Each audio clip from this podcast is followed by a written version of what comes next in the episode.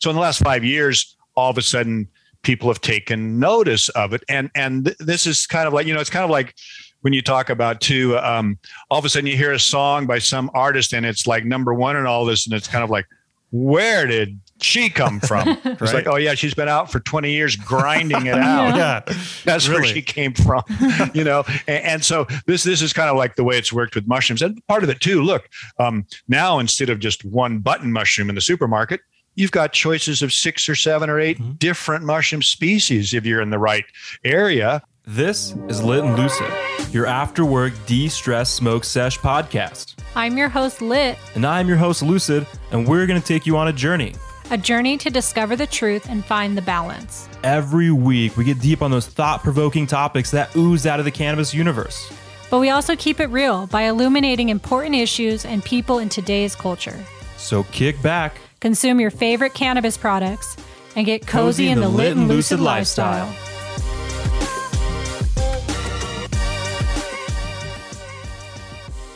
Welcome, everybody, to the Lit and Lucid podcast. You guys, we are in season 14 of the show. For all of you who have been hanging around with us for over three and a half years, we seriously couldn't have done it without you, with all of our listeners and our really amazing guests who have joined us all across the US and in Canada. And we've covered so many different amazing topics.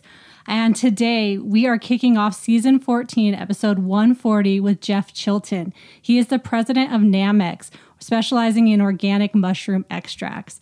I'm sure some of you that probably perked up your ears You're like, oh, I know Jeff, but maybe for others, you don't know Jeff. Uh, he is a very well known in the world of mushrooms, having studied mycology at the University of Washington in the late 60s, and then as the production matter, manager of a commercial mushroom farm in Olympia.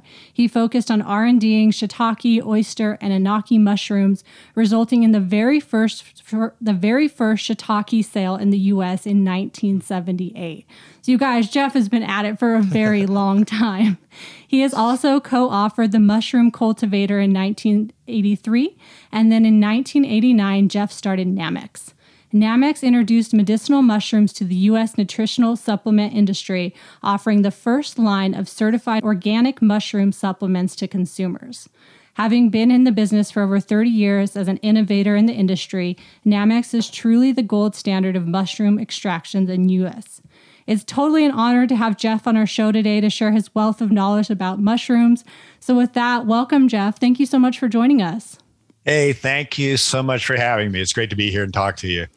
Likewise, you know, this is one that we've been looking forward to for a while, and it, it really turned out well. Of you know, you're the season opener, and so thank you again for for being on the show. And I think what we're going to talk about today is is a nice introduction to possibly kind of what's next for kind of the mainstream culture and and different things kind of happening. But you know, we know you've been studying mycology since the '60s, so tell us more about you know your journey into mushrooms and how this whole thing got started, and maybe where kind of some of your interests cultivated from.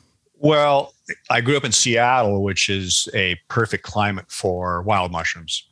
And that's because it rains a lot. and so so it's probably one of the best places in the world for wild mushrooms. So I was out early doing that. And then when I went to university in the late 60s, uh, my, my field of study was anthropology. And part of that was because I, you know, the 60s was about counterculture. And, and so we were all very interested in how things were being done in other places in the world. So that was my field of study. But they have a mycology department at the University of Washington. So I also studied mycology. I put the two together, and uh, which you could call it ethnomycology, which is uh, the use of mushrooms for food, for medicine, and in shamanic purposes um, uh, cultures worldwide. And and look, mushrooms have been around and used for thousands and thousands and thousands of years, way back in prehistory. So it was really fascinating for me. And then then when I left university, I was going, what you know, and how can I get a job? And and I thought I'd love to learn how to grow mushrooms. And and, and so uh, you know, and look, during this time too, believe it or not, there was actually psilocybin mushrooms growing on the University of Washington Oh my campus. gosh! Oh, on the campus. Holy cow!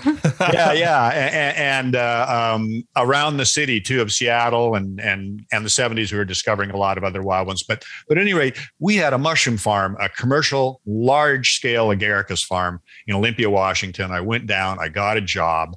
I was there on that farm for the next ten years, literally living with mushrooms, and it was producing two million pounds of agaricus mushrooms per year. Oh my goodness. But we also had a Japanese scientist there and he was he was growing oyster mushrooms, enoki mushrooms, shiitake mushrooms. I was eating fresh shiitake mushrooms in the 70s.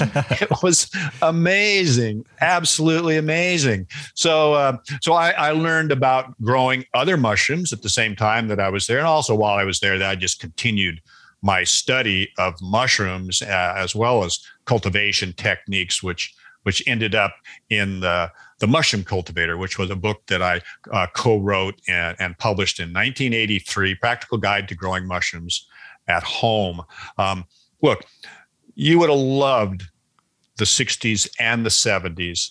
The 70s, we had all sorts of awesome conferences, mushroom conferences, where we had speakers coming in to talk about uh, taxonomy, to talk about um, history of mushrooms. I was the person talking about cultivation of mushrooms.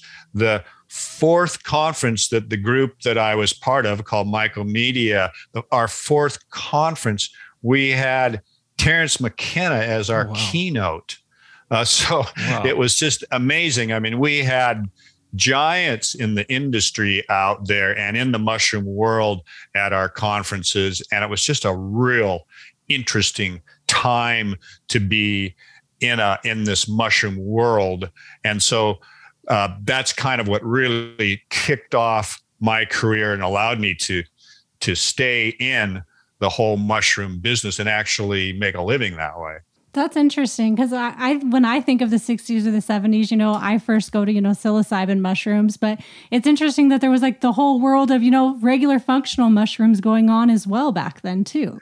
There was, and, and, you know, really not, there was, there's a few people putting out mushroom kits then, like a shiitake kit or something like that in the 70s, but there wasn't a whole lot of that. But once the book was published in 1983, we had, I mean, it's a 400 page book we had lots of instructions on not just how to grow like oyster mushrooms, shiitake mushrooms, and a whole bunch of edibles, but also how to grow psilocybe mushrooms. And and you know the first guide for that was in 1976, wow. put out by the McKenna brothers and it was uh, how to grow, you know, in your closet and you know jars full of grain, uh, which is a, an interesting little technique for very small scale cultivation, which is really cool. But our book, when it came out, it just opened the door up to growing on on larger scales, or or just you know really a lot of information on how to set up a, a small uh, biological lab for doing mushroom culture you know, mushroom culture is so cool. You can find a, a, mushroom and you can take it back into the lab and you take a piece of that mushroom and put it into a, a petri plate and you've got a clone. Huh. Of that mushroom. So you're actually cloning mushrooms by doing tissue culture. All it takes is a small piece of tissue. Now you have to do that in reasonably sterile conditions because there's all this competition for that whatever you've put you're putting it on, like malt agar or something. So any bacteria or other fungus, um, yeasts can also get onto that petri plate, and next thing you know, you're like, what the hell is that? yeah, it, it was funny because when I when I was first learning how to do tissue culture with my mycology professor, and I I you know I didn't have a background in microbiology or anything, so he's helping me pour plates in his lab and stuff like that, and and I'm going out and I'm I'm getting these uh, um, psilocybes, the wild psilocybes, these smaller things. I'm in there and I'm I'm culturing them, and then I'm coming in every so often and, and seeing what they look like, and I just say, "Wow, what do you think of this growth here?" and, and, you know, he, he'd look at it and go, "Well, that's actually a mold. You've grown some really nice mold Yeah. there. so uh, yeah, it was very difficult for me. And you know, thing about it is, is that when you're doing tissue culture of a mushroom, if you got a, a very nice button mushroom, for example, you can break it open. You've got clean tissue, lots mm-hmm. of it. If you're dealing with a smaller mushroom that has not much of a stem and a cap that's not very, you know, solid or anything, it is not easy to get a clean piece of tissue out of that mushroom onto that plate. It, it's a, a chore, but that was just sort of the start of my tissue culturing before ultimately I set up a, a, a lab in my home uh, while I was working at the mushroom farm and really got it down and was able to culture all sorts of really cool mushrooms. And that's what we talked about in the book was all these different mushrooms whether it was psilocybes or edibles and how to culture them out in your own little home lab and then how to grow them out on specific substrates whether in grain in jars or whether on straw or some other type of material sawdust but that was really a very fun time you would have enjoyed it a lot it, w- it was really an awesome period That's amazing. Yeah. That sounds awesome. I know Jared kind of dabbled in just like trying to learn how to do any of that, and it's very complicated. And the contaminants, they're they're out there. I even came from the biology side of it. So, you know, I've taken microbiology and I've taken, we even did, you know, an exercise in our microbiology class just to show when we're inoculating things, just how much germs are actually present and like how messy and terrible we actually all are. And, and so I, I failed multiple times when I was trying to grow and, you know, we were doing the jar tech and with grain and it's very difficult. I have to say, you know, a lot of respect to people who can cultivate mushrooms and do it on scale because it is, it's very tedious. It's very like, you got to have it down. You got to have a process, all that. Oh, oh yeah, yeah, absolutely. And and you know, people don't realize the fact that when we're outside, the air, which looks just pretty clean and all, is absolutely full Yep. of spores and you know whether that be mold spores or bacteria or yeast. I mean, we're breathing in those things all the time, and, and that's that's part of life and that's how we're able we have the immune system to defend against them because we we have been breathing them in. We have been living in the soil. As, as kids we were out in the soil and playing in it all and that was what was building our immune system. It's like man if you if you didn't have that if you lived in a bubble man you get out in that and you'd be dead in days. Yeah, right. that is kind of like the funny thing about you know mushrooms and just understanding mushrooms is that they are a fungus, and like most people's initial thought to like fungus is like bad, you know, they're bad, you know, and um, at the same rate, they probably don't understand that the human body is made up of like a ton of bacteria, and so it's really yeah just the microbiome exactly yeah, just like the Yeah. nature is like nature is all of us and everything. So, Well, yeah, and microbiology is just so interesting when you think of that world, which is shrunk way down, and we don't normally notice it. It's it's like um, you're walking along down a path. You've been walking down this path for days. It's just your normal way to wherever you're going, and then one day you go, "Oh my God, look at that mushroom!" and you think it came up overnight. No, it didn't actually come up overnight. It's been there for quite, you know, for the last couple of weeks, but it started off really small. You couldn't see it. Then it got bigger and bigger and bigger. And you didn't really notice it until it reached that certain size. And then all of a sudden you're like, ah, look. And not only that, you don't see the mycelial network in the ground that it came from, which is sort of like, okay, we can look at an apple and we can say, oh, yeah, it's growing off a tree, right? And then it's got roots in the ground and feeding nutrients up to produce that apple. The mushroom, we don't normally know where it came from. Mhm. And we just think, God, this is amazing. This is magic. And, and, you know, back thousands of years ago, they really looked at mushrooms as being like, whoa you know and and there's all sorts of um, different stories about how mushrooms only came up where lightning struck especially Oh, the, wow. the psilocybe mushrooms it was like yeah they they came up in places where lightning struck or in in the mountains of mexico they grow where uh, christ's blood fell down onto the the land and this is where the mushrooms come up so they're very mysterious in their own way. Yeah. And the other side of it too is like, look, the other part of it is that mushrooms uh, and all of these um, different organized mushroom and, and, we can call them whatever religion cults you, you call it whatever uh, but there's also the whole phallic element to a mushroom too and that when you're talking about you know ancient cultures as well i mean goodness gracious that's pretty incredible too yeah. yeah. It's so interesting. There's so many different areas to mushrooms, you know, that people yeah, really. don't even realize. Uh, I yeah. Mean, even Jared and I, we just started, you know, exploring the world of mushrooms like a year ago, understanding, you know, that there's functional mushrooms and they have all these medicinal benefits. And we didn't even really know that. So, can you tell our listeners a little bit more about what the benefits of some functional mushrooms are and, you know, why they might want to take them? Sure, sure. And let me let me just start out by by talking a little bit about what is a mushroom? Uh, okay, a mushroom is in fact a fungus. It's got uh, the the kingdom of fungi sits in between plants and animals. It's neither. It's got its own kingdom. Um, that kingdom is actually separated into divisions. One is uh, uh imperfect fungi. Hmm. The other is perfect fungi.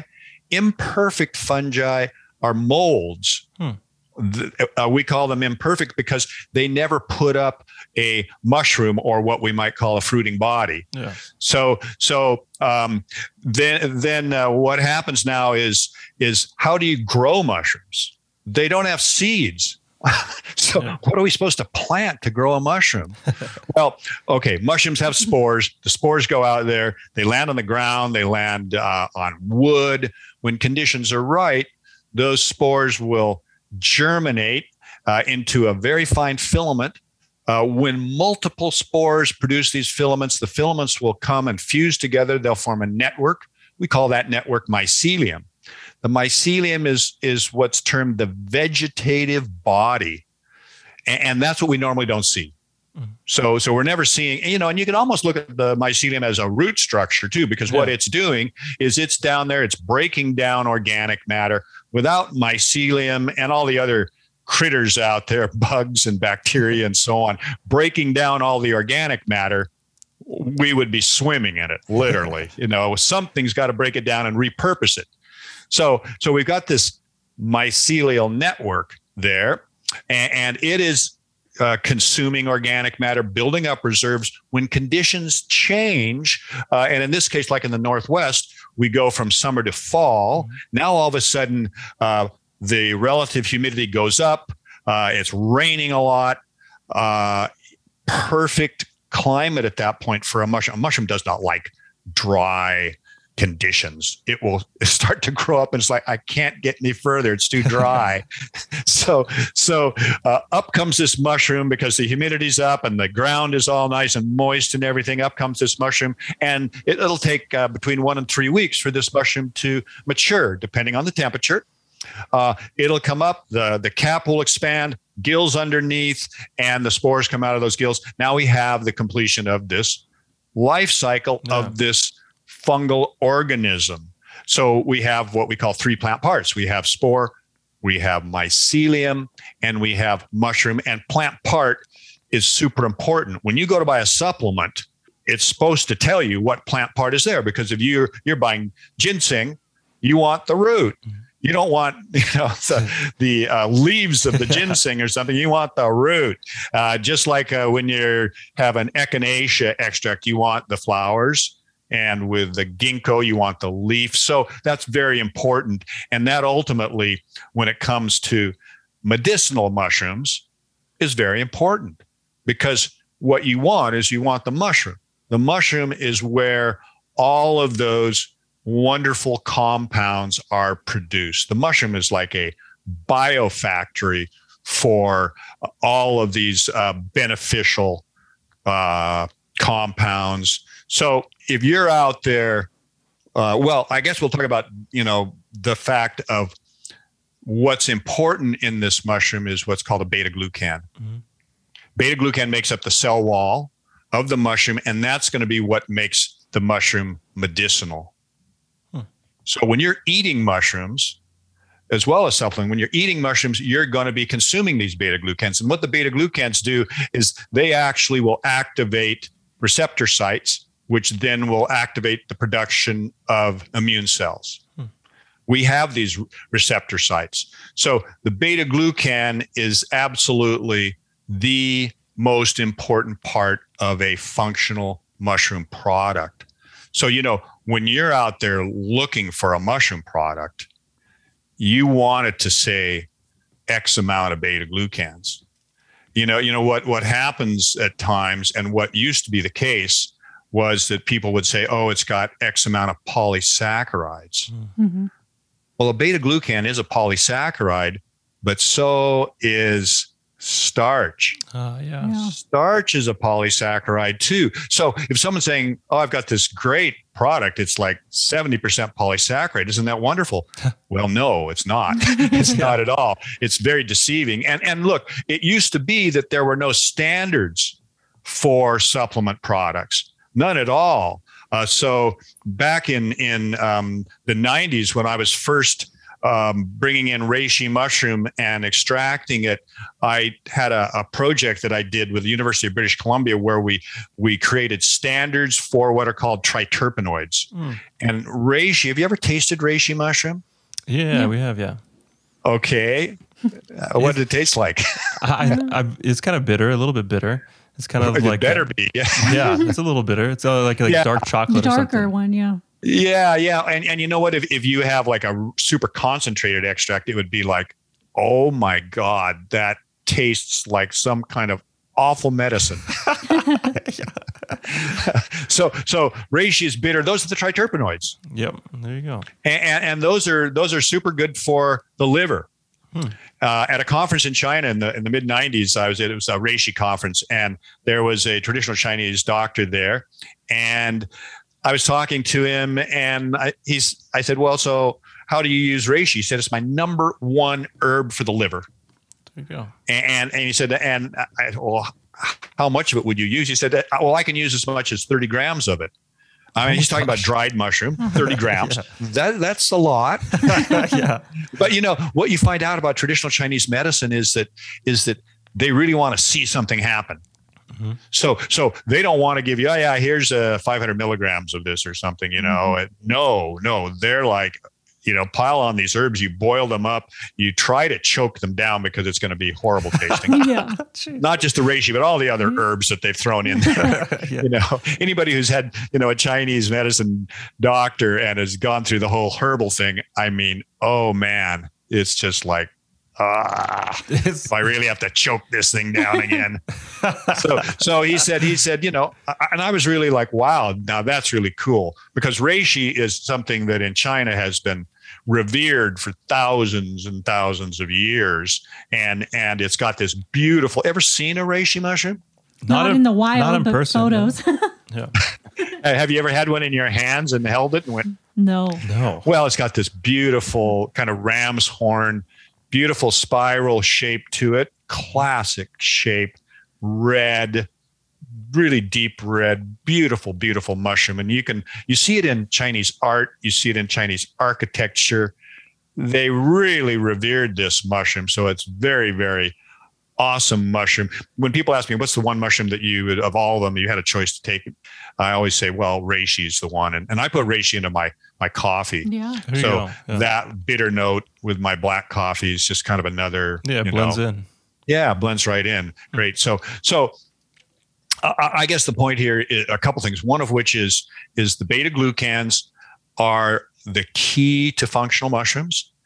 That's what makes mushrooms medicinal, and their properties are what potentiate our immune system. And I, really love that uh, that word, and I think that's that, that's what I really like to use potentiate because look, when you're taking a mushroom supplement, you know, don't take it today and wake up tomorrow and say, eureka i feel i'm like a million dollars.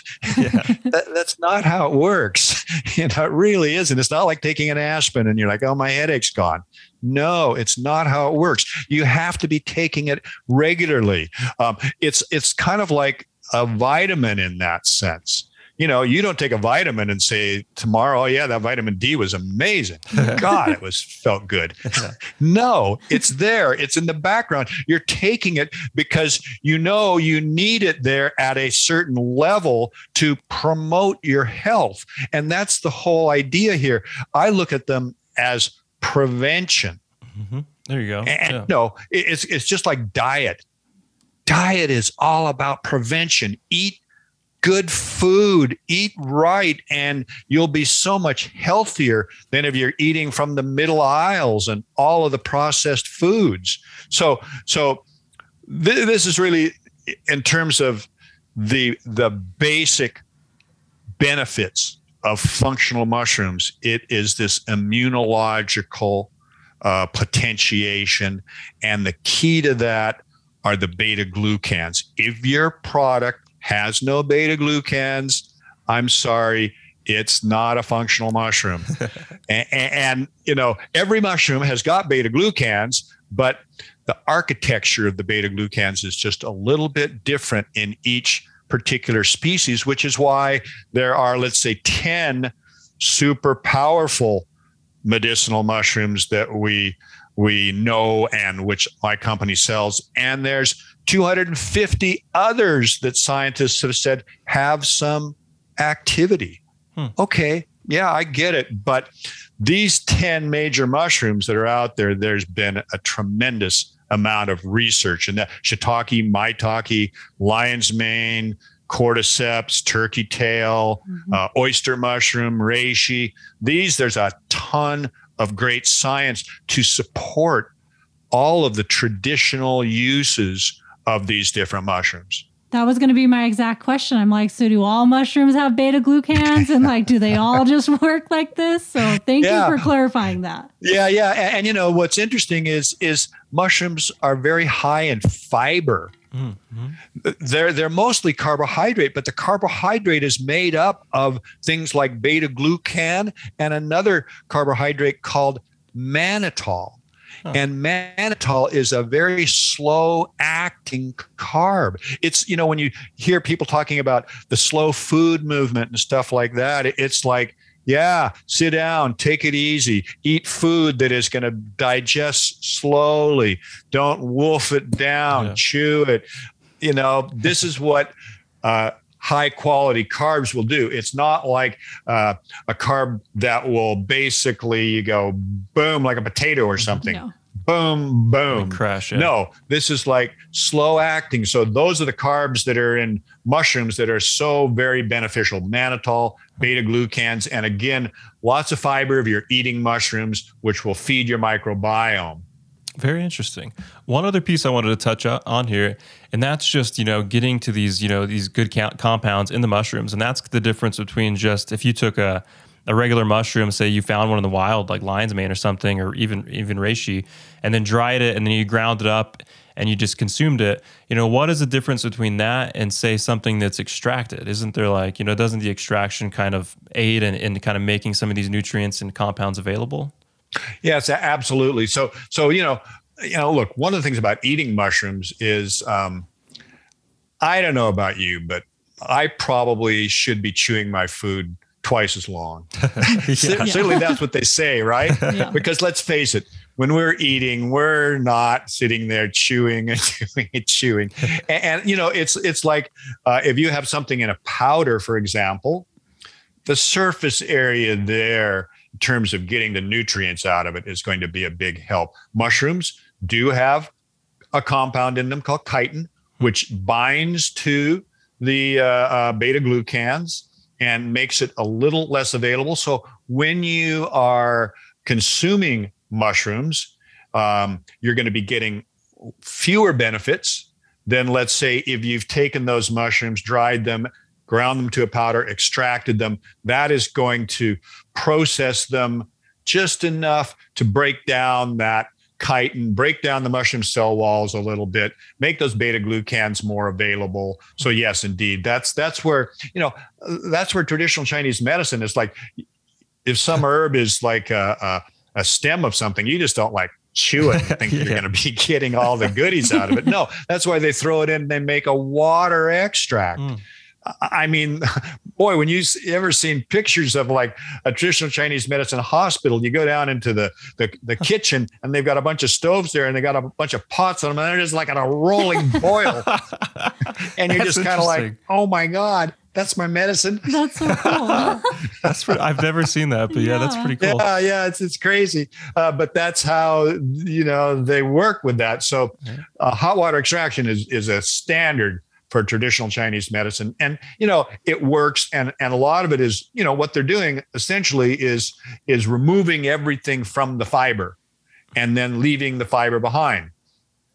So so if you're concentrating something, uh, and you're taking eight kilos of dried mushrooms and you want one kilo of finished extract, look, you can't put eight kilos into one. Well, you can, but you have to remove the fiber.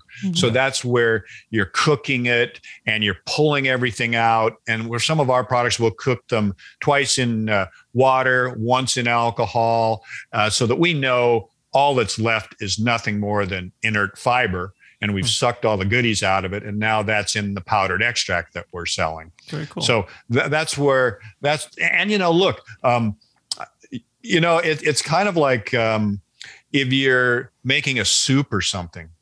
Man, you know, all the goodies come out in the in the liquid and and and it's it's also talk about bioavailable too, right? Yeah. Wow, it's Yeah. great. Now, I, I will say this: I'm not a big fan of these little tincture bottles. Mhm. Man, it, you know, for the uh, one ounce that you get, the price you might pay for that, and the fact that most of it is just alcohol and alcohol water.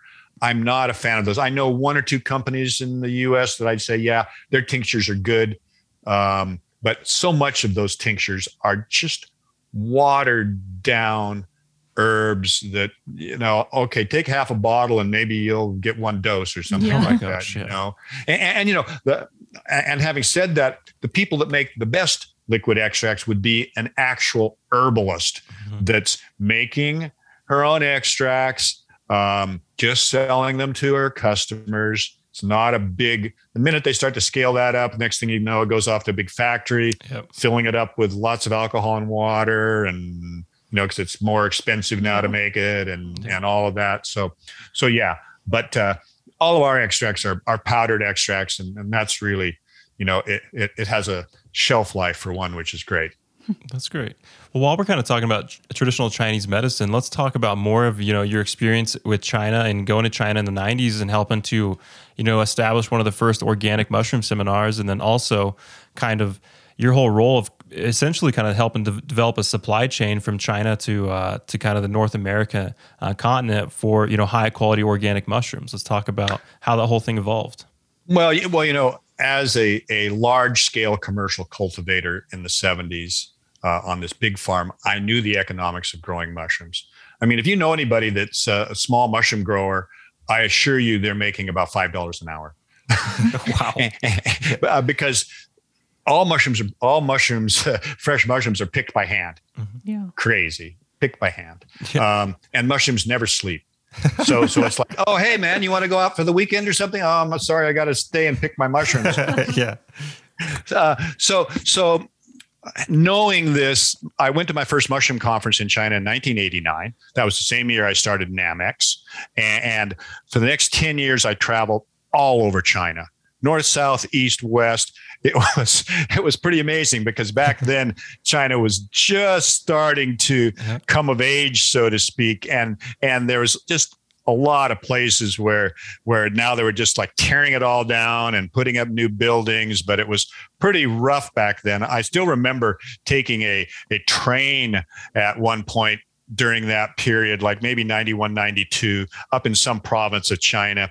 And it's kind of a second class train and you get in and it's kind of bench seats that are just hard seats you got a table there and the minute everybody gets on the train everybody plops out all of the different food that they brought for breakfast okay? and everybody starts eating and what happens is that as they're eating anything like uh, that is uh, a waste product from it like peanut shells or anything else they just throw them off onto the floor.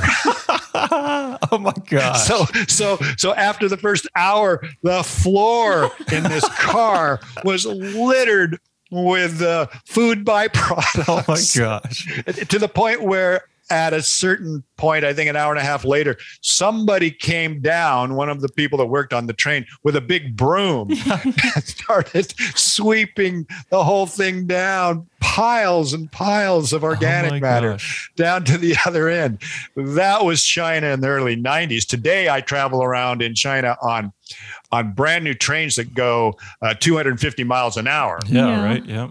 and it is amazing. It's night and day. But I I saw so many amazing places. I mean, the culture there is thousands of years old. You go to these places and you see things that you that are just out of this world really and also when you get way back in the mountains it's like time has stood still Hmm. a lot of people back then were still doing agriculture the same way they'd been doing it for thousands, planting their mm-hmm, rice the and growing rice. their veggies. I mean, it was just incredible Yeah. to see China at that point and the development that's taken place in the last 30 years. Well, my company became certified organic in 1992. There you go. And as I was starting to source more mushrooms from China, because that was the only place you could actually source mushrooms economically enough to sell them as supplements. Mhm. Because basically, you grow a, a, a fresh mushroom in the United States, you take it to market, you get $5 a pound. Uh, 90% water, you dry it out, which is what supplement is dry. Now you got to get $50 for that same pound of mushrooms. Yeah. Yeah. So so the economics do not work. So I realized that. So I'm setting up a- and I'm going to farms, I'm going to research stations, I'm going to multiple conferences during that period, really getting to know the lay of the land, seeing mushroom farms all over China. Just fantastic. So I've also been able to see the progression of their mushroom farming techniques from the 90s to now and there's been a real uh, uh, basic change in making it so much more efficient and clean and all the rest. I mean, it, it is really amazing. But we still grow our mushrooms in a very natural way. We grow them in shade houses with fresh air. They're grown when the climate is right. So, for example, um, we're harvesting reishi in the first week of September because reishi loves those hot summer temperatures. It's ready to harvest the first week in September. Huh. Shiitake, no, no, shiitake now is just growing out and it doesn't get harvested until November when the Oh, wow. temperature is lower. Same with maitake.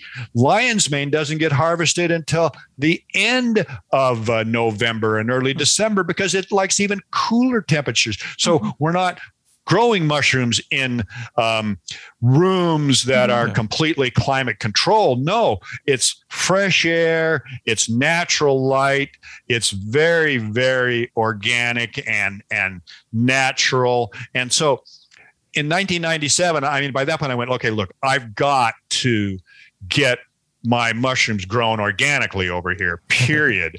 so, so I uh, um, enlisted OCIA from the United States, uh, and maybe the only organization in China who at that time was dealing in organic foods, and we put together and organized a conference for the very first uh, organic certification or or workshop for organic certification of mushrooms in China, 1997. Wow. That's so cool.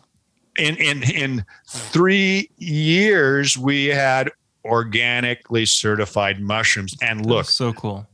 not by Chinese certifiers or anything. Nothing against the Chinese in that way, but look, just to give everybody um, a- a comfort, we've got European certifiers in that are doing the certification of the products. It we test every batch that we grow and the extracts that we uh, take the mushrooms and, and put make them into uh, for heavy metals, for pesticides, for a whole microbiological panel before they even leave China.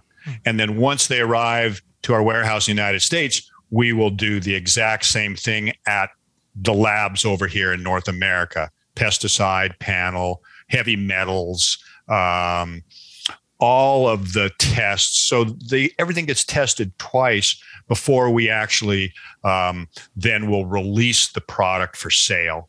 And, and so we, we probably test more than anybody else. And the other side of our testing is look, in, in 2015, I wrote a paper called Redefining Medicinal Mushrooms. At that point, we had no quality control standards. Yeah. Mm-hmm.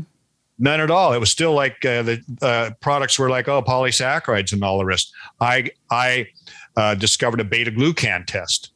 Oh, well. Uh, so we started testing for beta glucans, uh, which gave us not just the beta glucans, but also the alpha glucans, which were the alpha glucans are starches. So somebody's putting starch into their product or growing mycelium on grain, which is a big issue.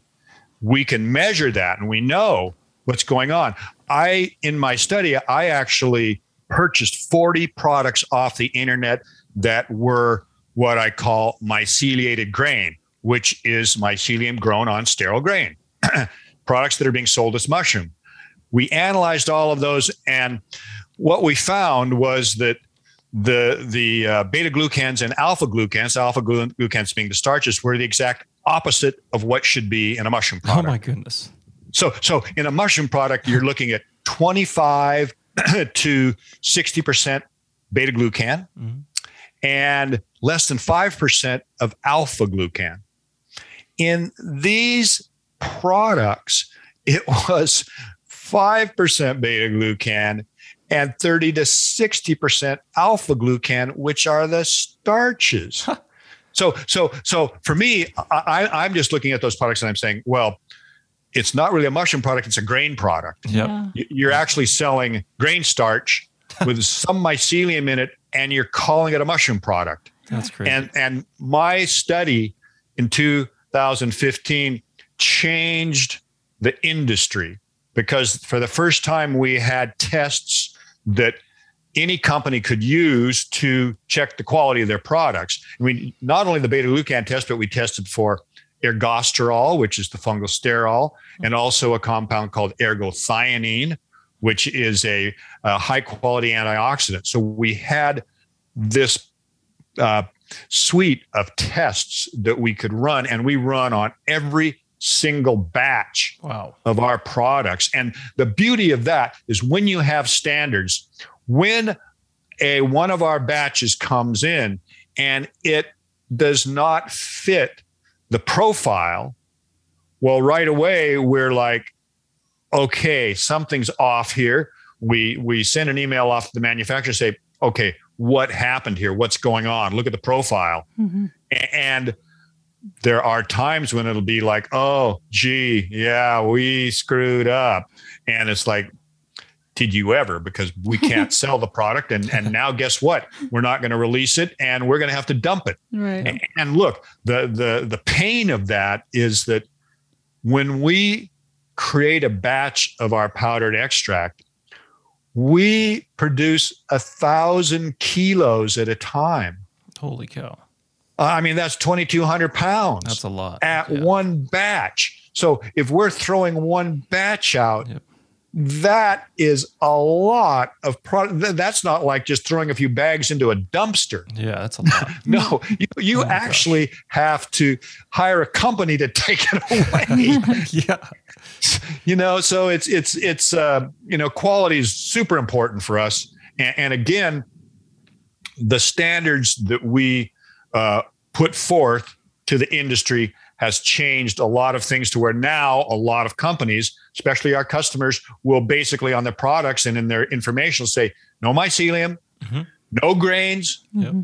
no starch. And for your listeners, just so you understand a bit about what I'm talking about with myceliated grain, if you know what tempeh is, that's what they're selling you. They're selling you tempeh, and tempeh is a food product made in Indonesia that is cooked soybeans with fungal mycelium on it. Hmm. So if you're eating tempeh, you're eating mycelium. Pretty huh. cool, actually. Yeah, that's interesting. I didn't know that. Yeah, yeah, yeah. So that's what tempeh is. Huh. Well, and that's that, what they're selling and calling mushroom. Yeah. So I mean, it's totally like a, a, farce, but it's pretty incredible that you were able to kind of find your way through this and, and develop those tests and really understand you know, the differences. Because otherwise, we may still be buying stuff that you know is sixty percent polysaccharides and thinking, "Holy shit, you know this stuff's great," and then in reality, it could just be grain and, and kind of worthless filler, essentially. A- absolutely. In fact, I, I, found that out myself because I, I, was going by polysaccharide testing at one point, and I always thought, yeah, the higher the better.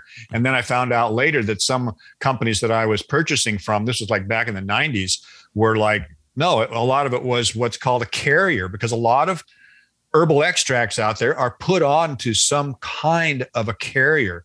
A common one is called maltodextrin. Yeah. Mm-hmm. And, and, and, you know, a small amount of that is okay, but it kind of acts as a buffer because some extracts can become very sticky if you don't put them onto something that keeps them from getting sticky and, and clumping together and things like that. But some companies were adding so much carrier that it became 50, 60, 70% to the product. Holy cow. That's crazy. Yeah, yeah it's totally crazy. That's one of those things too that's just like a side ingredient at the bottom. They don't even tell you how much is even in the bottle or what's in the product. Well, well, no, and and, and look, one of the ways there are some companies that will in the other ingredients will will say myceliated rice or myceliated oats, but most companies won't tell you. They'll just uh, and even the companies that say that on the front label, they will say reishi mushroom, maitake mushroom. They will sell it with a label that makes you absolutely sure that it's a mushroom product when there's no mushroom in it at all. Yeah. That's crazy. You know, and that gets back, think about the whole plant part thing. You're supposed to tell people what the plant part is, and you're supposed to be honest about it. Yep. And believe it or not, FDA actually has a compliance document from the 70s, which huh? says you not you cannot call mycelium mushroom. Huh. That is interesting. Yeah, it's back yeah. to like the apple analogy of like if you're trying to buy like some apple something, you're not even getting the apple, you're just getting like the ground up wood chips from like the Absolutely. yeah. And, and it, it's just, it's really unethical, is what it is. Yeah. That's well, interesting. That that reminds us a lot. We talk about this about CBD all the time. You know that like CBD snake oil half the time because of the way people are producing the oil. Uh, so that totally makes sense. But thinking from a consumer standpoint and how many products there are out in the market and online, what should you be looking for? Like, is there a handful of things that somebody needs to look for when the, before they purchase? Absolutely. First of all, does it say grown and grown and and grown in the United States? Obviously that's not going to be a mushroom. So if that mushroom product says grown in the United States, blah, blah, blah, um, sorry, it's this grain product. And, also turn it over. Look at the supplements facts. Does it actually say mycelium there? Look in the other ingredients. Does it say rice or oats or something like that? Those are immediate tells. I was talking to uh, a woman today about it and the products that she had, and she told me her products, and I said, "Geez, yeah, I hate to tell you, one, one of those products that's that's got nothing but oats in it. Oh my gosh, yeah, that's rough. crazy, it, it's crazy. You know, you know, I, I would go to a um, a um, trade show in Austin called Paleo FX, hmm. and this is a trade show for paleo people. Yeah. They don't eat uh, grains or anything like that, right? And they they see my booth and they come over. Oh man, I love mushrooms, and I'm like, yeah, yeah, yeah. Um, and they're saying, "Yeah, I'm taking a great mushroom product." Oh yeah, tell me the brand. uh oh. Yeah. By the way, tell me the brand, and I'm like, I hate to say this, yeah. but you're you're consuming mostly grain oh starch, oh and they're goodness. just like, oh my god. Yeah, they're world crumbles. Oh, my oh no. Yeah, yeah, it's nuts. Well, that's interesting. Well, let's kind of transition a bit because you know this is something that is becoming more and more of a thing, you know, and like medicinal mushrooms, functional mushrooms, and I know we're going to touch on you know the medicinal mushrooms that I'm think everybody's thinking about later. But you know, as these supplements start to become more of a thing, you know, what you know, what do you see is going to happen with this? You know, I even see in the culinary mm-hmm. aspect of it, we even have a lot of local producers here in Denver that are ramping up the production of just edible mushrooms, and it's just really amazing how you know, popular culture is really starting to embrace this, even though, as we see with you, I mean, it's been around for 60 years. So, from your vantage point, you know, what are you seeing? You know, what do you see as the big driver behind that? Is it health? Is it just another awareness of, you know another form of of you know a natural product to consume? Or, you know, where do you see this whole thing going? Well, you know, you know, it's kind of both. It, it is health and people wanting to eat in a healthier way, and, and it's also just the information and the education kind of catching up. So, so you know, I, I, like to think of it kind of as that mushroom I described to you, which is like you don't even know it's there, and then all of a sudden it reaches a certain size, and you go, "Oh, a mushroom!" yeah. and, and, that's kind of it. You know, it's the snowball going downhill, and then it finally reaches a certain escape velocity, mm-hmm. so to speak. So, so in the last five years, all of a sudden, people have taken notice of it, and and th- this is kind of like you know, it's kind of like when you talk about too, um, all of a sudden you hear a song by some artist and it's like number one and all this, and it's kind of like, where did she come from? right. It's like, oh yeah, she's been out for 20 years grinding it out. yeah. That's really? where she came from. you know, and, and, so this this is kind of like the way it's worked with mushrooms. And part of it too, look, um, now instead of just one button mushroom in the supermarket, you've got choices of six or seven or 8 mm-hmm. different mushroom species if you're in the right area. Uh, Denver, for sure, you've yep. got you know Whole Foods and other other outlets there that would have at least that many mushrooms to eat. So people are starting to look in Asia. They're probably got 12 to 20 different culinary mushrooms hmm. that you, that you've got there to choose from. So so this is part of their culture. We're just catching up right now. So so where I see it going is the sky's the limit because we're just at the really the beginning of this. I mean, it's funny because Nammex has been primarily selling into the supplement market that is changing so quickly. Now we're we're selling into all sorts of food and beverage markets. Interesting. Uh, mushrooms in chocolates, mm-hmm. mushrooms in all sorts of different drinks. I mean, you know, you know how the beverages out there have been like wow so yeah. many cool beverages not all these sodas um, so and, and, it's funny because i we're actually talking to a couple of the larger soda companies that are out there right now that want to put uh, lion's mane into their products i can't say which but it's like it's amazing we deal with companies large and some of the biggest com- uh, corporations in the world right now That's but awesome. but you know putting it in all sorts of different food products and and so it's just there's a lot of innovation going out there. I mean, CBDs, I mean, so many CBD companies that we also will supply. Um, one of them that I can mention actually right now is uh, are you familiar at all with a company called Cookies? Oh, yeah. Yeah. We, we just saw the press release yesterday. Yeah, Tell us more. Heard. we know. Yeah. Let's hear it. I know. yeah, they, they, even mentioned Nammex which was fun. Did. That was awesome. Yeah. yeah, they're they're pretty cool. When uh, we we sort of been working with them for about a year now, uh, uh, and uh, I even did sort of a, a roundtable with Berner and uh, a couple other people there. And that was, is so cool. Yeah, yeah. Well, it was very cool. And look, I had no idea who he was or anything like that because, you know, I, I do uh, appreciate some hip hop. I haven't really heard his stuff. My my sons are of the age where they came up and listened to hip hop. So I listened to some of it. Some of it I really liked. Some of it came to me just like, oh yeah, I've heard that before. um, so, but but yeah, it's really cool. So CBD products, cannabis products, like with the cookies. So it's just you know the sky's the limit on the the innovations for this and putting things together. And there's just so many um, people out there of your generation that are get being very creative. Mm-hmm. And I, I love that because we need that creativity, whether it be food or whether, and we need to get away from eating the same old stuff in those center aisles yep. of processed foods or all of those sodas that people are still drinking. You're like, God, are you still buying that stuff? right? Yeah. Yeah. I was about to say the sugar. You know, if we can just get rid of sugar for a second, that's amazing. Yeah, no kidding. Look, if I want some sugar, maybe I'll have like 70% cacao chocolate or there something. Yeah. That'll be you know, like, okay, now we're talking. You feel better when you eat it. But I think yes. that's awesome, really, just because, you know, I was just thinking with the Berner thing, it's like how incredible is that for just us, you know, Lucy and I to look at that because I see you as a superstar like in the mushroom world and Berner is, you know, a star of his own. And so I think it's just the coolest merger of mushrooms and cannabis and, and different things, you know, and who knows really where this is going to continue taking you. I think just the whole thing really is, is pretty amazing. Well, yeah. And, and look, in the last five years, everything has just gone crazy. So, you know, we've got over 400 different customers at Nammex that we sell our raw materials to.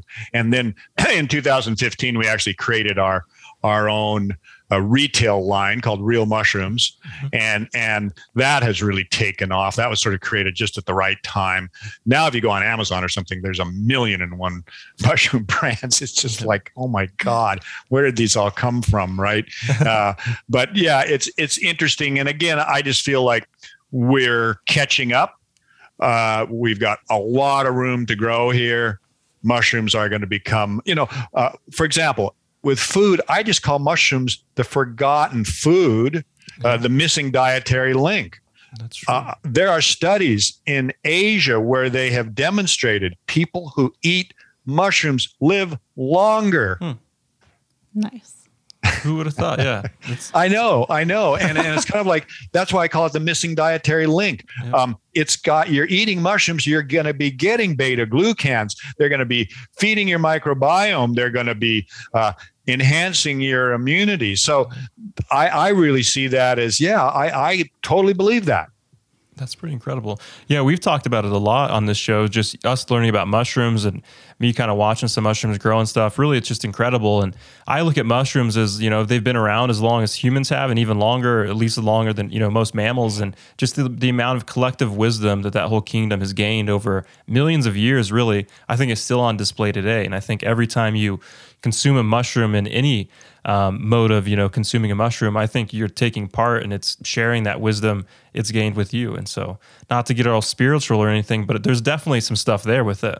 I can tell you that. Oh yeah, well you know it's interesting too the fact that that mushrooms are a food product and yet they have this whole other side where there's mushrooms with these interesting psychoactive compounds, mm-hmm. and the fact that today prohibition is finally being lifted and they're able to use these for end of life issues, for basic mental health issues, for addiction issues, and ultimately lift the prohibition around recreational use as well.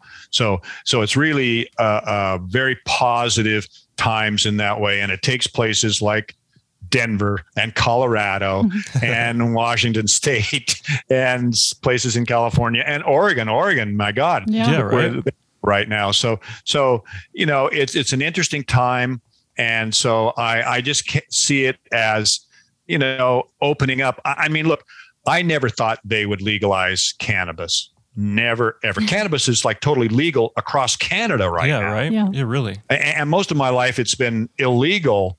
And I was telling you earlier, I've had friends spend time in jail yep. for growing or possessing cannabis. And you think, what? Really? Jeez. What a change. I know. It's yeah. such a change of time. And it's so incredible to talk to you because you've been in it since, you know, yep. before the beginning. And look at you now and it's starting to peak and more people are becoming aware of it. And it's just so cool to talk to an early pioneer it's like who's we, just it's like really we jumped, been in it. It's like we jumped in a time machine here. Yeah, like it's, it's so fun. I want to pick your brain some more about, you know, the 60s and stuff. It sounds so fun, really. Oh, um, yeah, yeah. It, it absolutely was. And, uh, you know, during that period, too, I actually lived for a, year and a half in Mexico. Oh wow! And and uh, down there doing field work with uh, magic mushrooms. Oh yeah. my gosh! Well, I kind of want to ask you because we've been we've asked this a few times, and, and, you know you don't have to give us a hard answer on this, but you know how do you see? Um, how do you see, you know, psilocybin mushrooms kind of rolling out in, in these different markets? You know, do you see it being a strict, you know, medicinal type of thing where you're going to have to go to a, a producer and have a license and, and kind of go through a doctor? Or do you see them opening it up kind of recreationally and allowing people to, to cultivate at their house and, and for their own purposes? Well, you know, I would say probably use the cannabis model and how that's, you know, starts out for medicinal use and uh, which, you know, I mean, they just, I don't think they can just open up the door completely. They they roll it out slowly and, and regulate it and however they're going to regulate it. Uh, here in Canada, uh, practitioners can get licenses to use psilocybin mushrooms in their practice in terms of if you're a psychiatrist or a clinical psychologist. Um, the mushrooms that you get have to come from a Health Canada licensed producer. Yeah. So there's definitely regulations around all of this, but you can do it all legally. So if somebody goes, you know, I'd really like to do this, have a session that way, and I think that would help me, you can find a practitioner and then you can arrange it and they can have that type of session in the set and setting necessary to be sort of a clinical type of, of setting and, and you know i mean look the other thing too is that that people are much more educated today about how to take something like uh, mushrooms you know in the 60s look we didn't have guides. We didn't have yep. books to read about oh okay yeah this is how we do it eh, you know? No it's like people were just taking them in all sorts of different ways. And and look in general it was all pretty positive. I mean there was some some issues because you know look you don't want to be taking uh, lsd or mushrooms and then go walking down a city street and thinking oh isn't this amazing? You know it's like oh yeah be sure you see this, the traffic light over there yeah. stuff like that right? I mean i mean you have to be smart about it and that gets back to the whole idea of set and setting. Don't take it the night after your father died yeah. or or you know take it in and take it in a, a place where you're not worried about somebody knocking on your door hey dude what's going on or or you know or or you know the telephone's ringing constantly and you're like no do it someplace where the setting is you know, laid back and comfortable. Just like, you know, probably if you want to, you know, have a toke or something like that, you sit down in the evening. I mean, that, a lot of what we did was we just basically, I mean, think of the music coming out of the 60s. Oh right. my God. It was incredible. So we we would just there'd be new new music. We'd just play music all evening long, get really high, and just enjoy totally and and just have these new experiences. So that's really how a lot of it worked. And then, and then there are times where people like to be out in nature and and uh, have nature walks. I thought it was so funny because these days you know, I live in a in a forest. Mm-hmm. I live in an old growth forest. Oh, I have cool. trees here that are 400, 500 years old. Wow. That is so cool. I, I, walk out in my forest every day. Now you can actually pay people to take you out to forest bathe. Oh wow. well, well, I'm like, okay, yeah, I, I get it, but I do that every day. I do that every day. Yeah. That's, That's, my daily so routine. Yeah, oh yeah. So you know, it's it's it's you know, again, knowing how to approach these things um, and doing it right, set and setting is really the key. Yeah. Yeah, I agree with that. Yes, thank you. Um, Jeff, we have one final question for you. We appreciate you hanging with us this whole time and sharing all this mushroom knowledge. Uh, we are the Lit and Lucid podcast. So are you lit or are you lucid? well, I guess I would say I'm probably more lucid and, and you know, it's it's kind of interesting for me because I must have smoked cannabis, for example, for 20 years straight, almost daily. But but I, I realized uh, after you know when you first get into it, you're smoking all the time and always high and all the rest. But then I realized over time, okay, I can I can instead just like do it in the evening after I've done all the other stuff.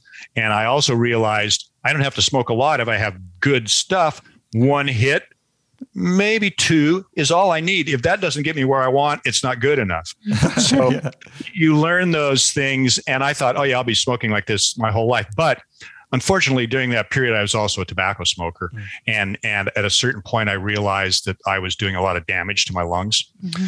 So I quit tobacco in the late 90s and and um, at the same time, I kind of really tapered off my cannabis use to now maybe a couple times a year, something like that. I sometimes think, you know, you know, because sometimes I'm I'm in my home here and I'll look at the clock and it says 420.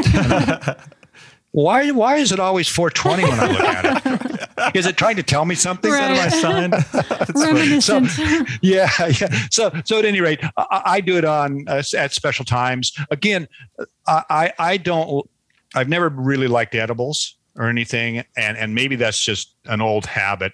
Uh, I would rather smoke a joint because it's like boom, immediate. You're getting off. Yep. Um, but when I do it now, I can still feel that I have done uh, long-term damage to my lungs, yeah. and so it's it's difficult for me to to want to toke up very often um, because of that. So so and, that, and that's cool, you know. Yeah. Yeah. No, that's totally that's fine. Great. That's, you know, honestly, Lucy and I have kind of been discovering the same thing. We haven't really even talked about it too much, but half of it's probably just you know, you live in the world of mushrooms and that's almost all of it's all geared around health. And so I think at any point where you're, you know, you're taking your health and putting that first, I think that's a very like respectable thing to do. So understandable. There's other ways to be lit. You know, it sounds like your business is lit right now and you're hanging out with Berner. Like that sounds lit. So, you know, there's other ways to be lit. So you're, you're still living a great life. Uh, yeah, absolutely. I mean, I feel very, uh, fortunate in how things have turned out. I live in a very beautiful spot here, a small community. Uh, I've got fresh air. I've got some of the best water in the world. I have no water shortages. Uh, um, so it's a beautiful environment. And right now, my two sons are working for me in my business. And so that in itself is just a very wonderful thing for me. Yeah, that's amazing. Well, thank you so much, Jeff, for sharing your journey through mushrooms and all about Nammex and all of this amazing things you've learned along the way. We really appreciate it.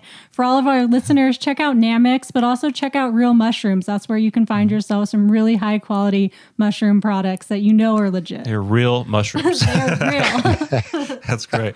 Yeah, you know, I thank you, Jeff. You know, your experience is, invaluable to us, and really, I think what you did today, just sharing, you know, the basics and, and really kind of this in-depth stuff, is really going to help um, continue to shape, uh, you know, the future in the U.S. and in North America, around the world. I think uh, you're doing great work, so we appreciate your whole history and everything. Jared, Lucy, thank you so much for having me on. It's been uh, really great to talk to you. I've had a, a real enjoyable time. So thanks so much. Absolutely. All right. All right, you guys. Well, with that, I'm lit. I'm lucid. And that's it. Laters.